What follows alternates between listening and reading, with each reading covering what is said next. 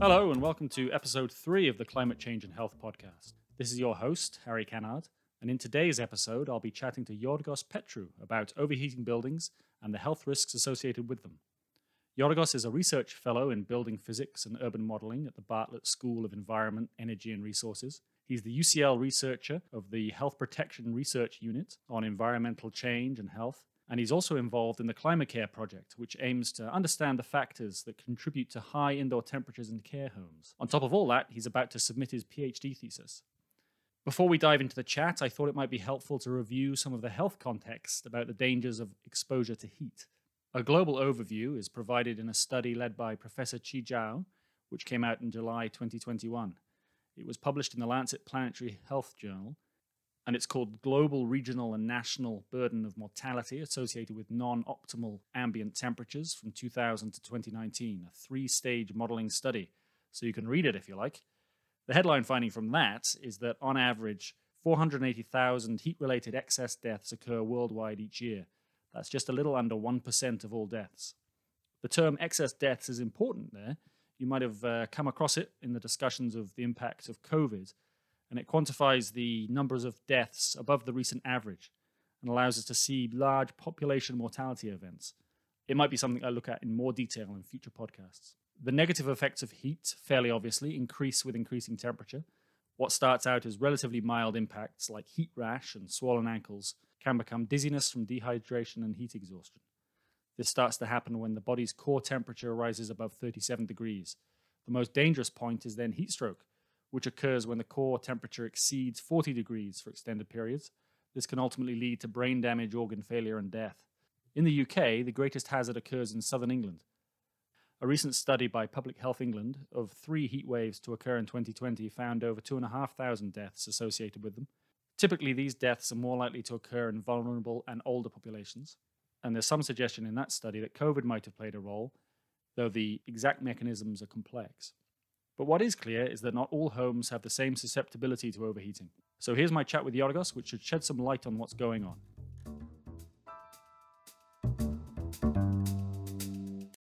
So today you're going to talk to us about overheating. Before we do that, the listeners I'm sure will be keen to hear about how you got into environmental research and thinking about buildings in the first place.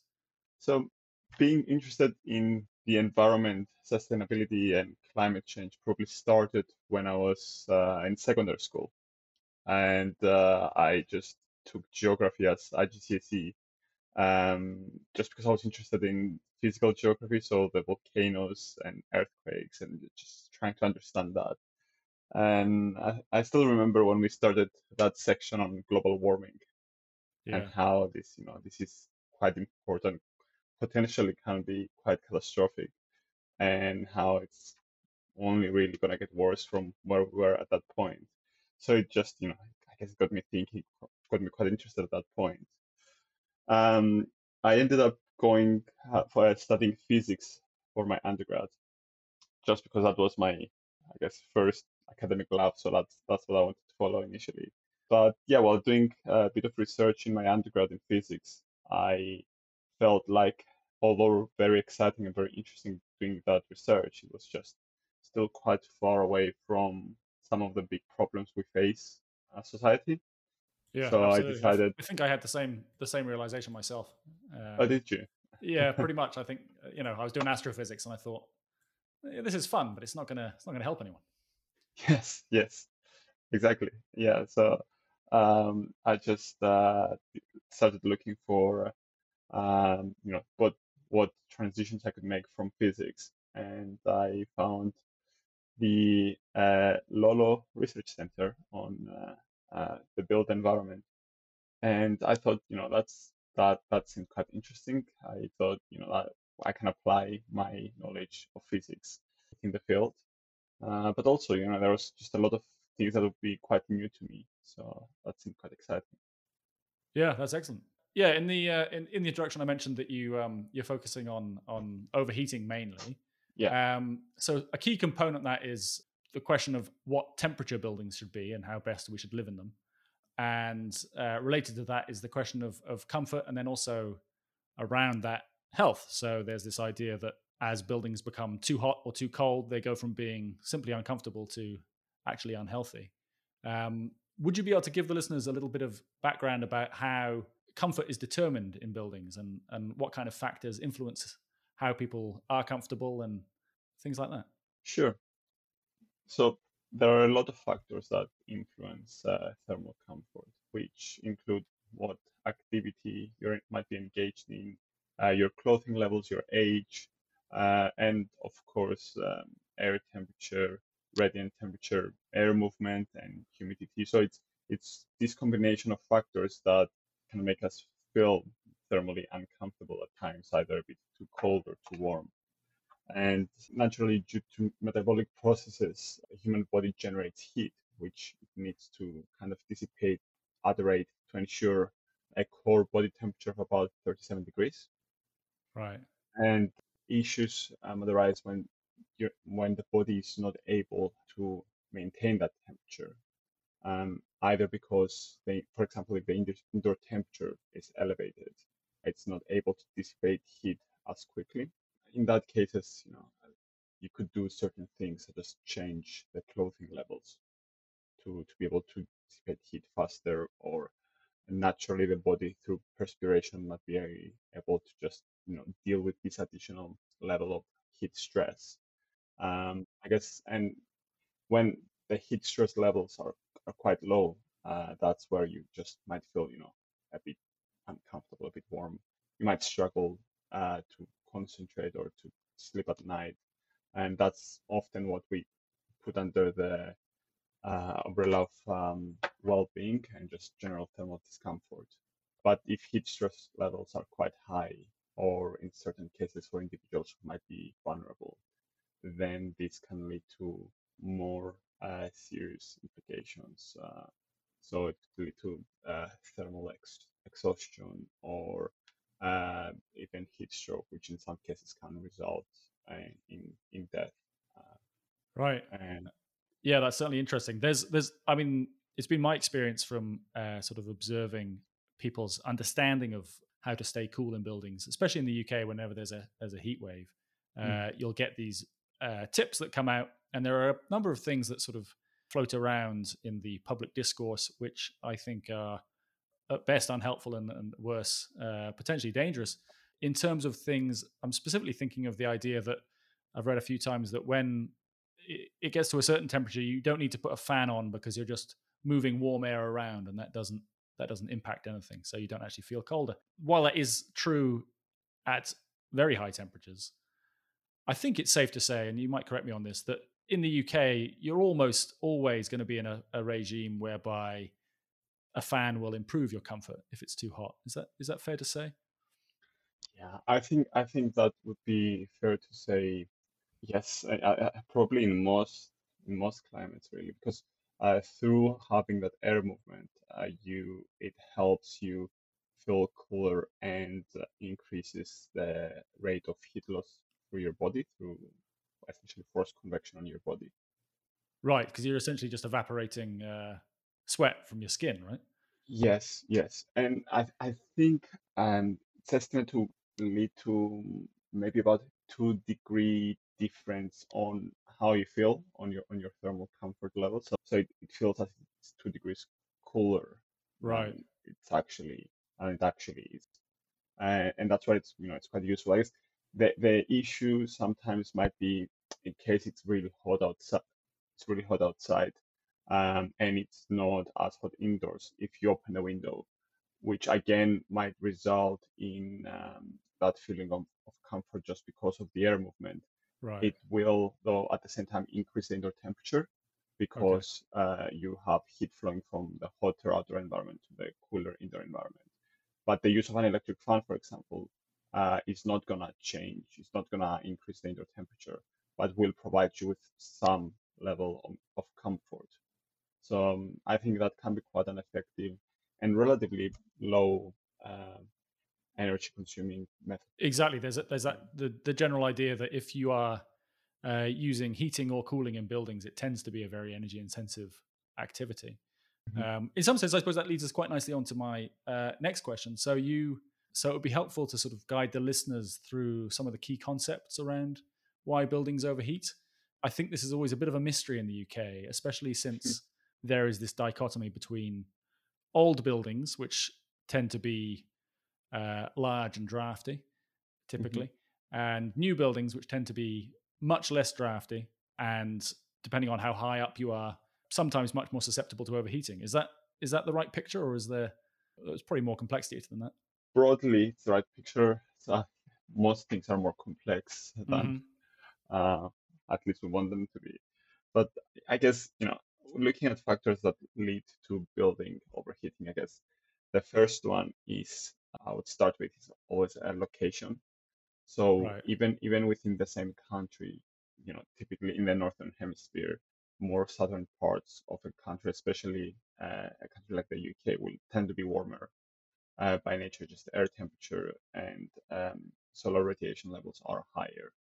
Uh, and then, of course, you can have um, the uh, effect of living in a city compared to living in a more rural, rural area where in cities you have the urban heat island, urban heat island uh, effect, where essentially you have large parts built up with concrete, which uh, not only is quite good at absorbing heat and then releasing it, uh, it also reduces the ability to just cool the dwelling through airflow, through ventilation. Right. But then when you look at the building design specifically, flats have been shown to overheat more than other types. Also, mid-terraced homes, uh, which again has something to do with, with flats, for example, especially top floor flats, you have the roof exposed to solar gains. And you also often have reduced capabilities of cooling down the building through ventilation. Right. Especially with single uh, aspect flats where you only have one facade, uh, windows on only one facade. You so can't, you can't, yeah, you can't get a cross breeze. Is that the idea? That exactly, you can't get cross ventilation, which is far more effective on cooling than just single aspect uh, uh, openings or single aspect ventilation. Certain factors, you know, have are quite certain characteristics such as uh, roof insulation has been shown to lead to lower indoor temperatures because of slower heat flow rate from through the roof. Okay, um, well that's interesting. So that might be a little counterintuitive to some people. The idea that if you insulate a house, you know, naively you might think if you insulate a house it gets warmer, but uh, that's not quite right, right? Because you're you're really preventing the house from changing temperature. Is exactly. Right putting it? Yes. So, and that's why that's why looking at the literature, there's been you know a few contradicting findings with regards to insulation. But I think what's probably missing there is the insulation uh, together with other factors. Right. So if you just think of external shading, for example, so you, you use that to block solar gains, and that is quite straightforward. If you prevent uh, solar energy from reaching inside the house, yeah. then you are uh, reducing the overheating risk. That's quite straightforward. But with insulation, as you said, you're reducing heat flow, which could be both from indoors to outdoors and from outdoors to indoors. So the thing with more modern, more insulated and airtight dwellings is they might have a bigger potential for overheating if certain things don't happen. For example, if you don't ventilate properly overnight or if you have very high internal gains. Right. So that's the idea of, of people doing stuff in the house that, you know, if they're taking lots of baths every day and, you know, using very inefficient appliances and and yeah, lots of, you know, cooking and baking on really yeah, hot having days, house for parties. example. Yes, yes. Uh, so I, I think with regards to the insulation, it's, it's just a bit more nuanced just because it's, it has to do with what other things are happening at the same time in order to make sure that there isn't a lot of heat that accumulates indoors and then it's more difficult to escape through conduction. Right. But yeah, I, I wouldn't I wouldn't say that uh, more uh, modern and insulated homes automatically mean uh, you know more overheating. Uh, but there might be it might be easier to get to that point if you're not more I guess aware of what to be careful of. And I think that yeah. that's also kind of a problem of having overheating issues in a country that traditionally has not been very warm. I don't Yes. think it's very clear to a lot of people on how on what to do on you know hot summer days compared to what to do during the winter. Yeah, I'm thinking of um, I'm thinking of the shutters that you get in uh, you know nice little Italian towns and all the windows that prevent sun coming in and then uh, also allow airflow, right? Yes, yes, uh, that, yeah, that's correct. I mean, you can see if you look at the homes in uh, countries that have been dealing with overheating for decades, that they there are quite a few noticeable differences compared to our homes, which have been built with the main purpose of keeping them as warm as possible. Uh, but also uh, with regards to the knowledge of occupants on what to do Right. to um, you know maintain a nice warm environment during the winter, but not necessarily knowing uh, what to do uh, during summer on hot days. And that leads me very nicely on to my next question, which we touched on a little bit already, which is what are the kind of things we can do in the UK to prevent overheating? Obviously, it'll depend, like you say, on uh, the characteristic of the house, but are there sort of some very basic steps that people can take? Yes, I think uh, if if possible, uh, what our research has shown is that uh, some form of external shading, so it could be just uh, kind of an overhang or exterior shutters, uh, can be quite effective, especially on very hot days, to block sun from sunlight from coming in and uh, reduce solar gains. Of course, if especially if you're living in a top floor flat or with an insulated roof, then probably insulating the roof would uh, have a uh, beneficial effect. There are certain things we can actually do that are not going to require any, uh, they- they're they're not going to be associated with a cost or too much time, but it's it's more of smaller behavioral stuff, such as on hot days, for example, you try and limit the cooking and baking you might do. So try and limit the internal gains Right. uh, have you know some more, something more refreshing like a salad. You try and limit the use of certain appliances, and a really important part is to ensure, if possible, that you ventilate well, especially overnight when it tends to be quite a lot cooler outside. So you have uh, an even bigger effect. There are other, I guess, uh, more costly things you can do, as improving, increasing thermal mass, but that can be quite difficult um, which has a dampening effect on indoor temperature. So it tends to uh, result in lower peak temperatures during the day. Uh, it might result in slightly higher temperatures overnight, but when uh, accompanied with uh, nighttime ventilation, can have a, a rather beneficial effect. But of course, increasing thermal mass uh, would be a rather big change you do to a building. Uh, so it wouldn't So be quite easy. the the example there maybe is uh, putting into my own up, upbringing. So I, I I grew up in a uh, a very drafty farmhouse in Wales, Mm. which the thermal mass uh, is probably extraordinary because the uh, the walls were sort of three foot thick, uh, Yeah. and they're made of very heavy stone. And as a result, in the in the summer, if it was uh, if it was, I mean, it never got very warm in Wales, uh, good old Wales.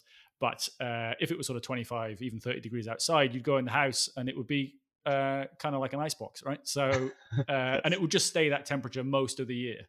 So that's the and that's the idea where it is quite hard to change that aspect of your house. If your house isn't made of Yeah. three foot thick stone, then you know, g- good luck making that change.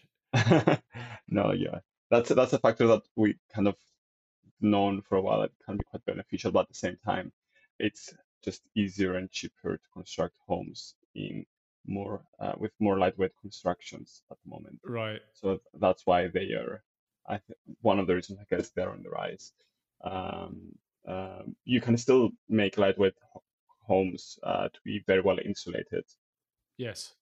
which again can be quite beneficial, provided you at the same time ensure that you know you ventilate well and you mi- limit solar gains um, during hot days. I mean that's that's you know one of the worst combinations you might have is very high glazing levels uh, in rooms uh, facing west or southwest, and then at the same time being very airtight and very well insulated because you will have a lot of heat transfer from outdoors uh, through the windows, which you're not going to be able to dissipate very easily. Right. Yeah. That's. I mean, that's precisely how you design a greenhouse, right? Yes. Uh. Yeah. yeah, and uh, there, there have been, I think, a few cases where they've also designed homes like that. That's unfortunate. So, just moving on to the last question here, which is we're putting out this podcast in the context of COP26, which is happening in Glasgow. And I've been asking everyone uh, what message they would like to get to the world leaders who are attending the conference about how to deal with this issue uh, in the context of climate change. Um, do you have any thoughts in that regard? Uh, I mean, it is great that Glasgow is hosting COP26, and I'm looking forward to the outcomes of that. I guess uh, a message uh, that comes to my mind is that it's very important to deal with climate change mitigation. And uh, at the same time, I think we need to be spending as much effort on climate change adaptation in order to protect health and well-being Right. because we are looking at already an increase of about 1.2 degrees from pre-industrial levels. And with our best efforts, we might get to, we might limit that to 1.5 degrees. Uh, but it's not unlikely that it goes beyond that. And 1.2 degrees has already led to increasing frequency and severity of heat waves, uh, wildfires, and floodings. Hence, adaptation has to be part of what we're doing, and it has to be, uh, you know, led by the governments. And at the same time, the public message has to go out to people to realize that climate change is not something that's just happening in the future, and we need to prevent it. It's already happening to us. We need to make sure we are able to deal with the consequences. Excellent. Thank you very much. That's uh, that's an excellent uh, answer. Well, uh, Yorgos, thank you very much for joining me in the podcast. Uh, I do hope your work is a success and that we don't have a, a hotter future than we uh, can bear. Thanks very much uh, for joining us. Thank you.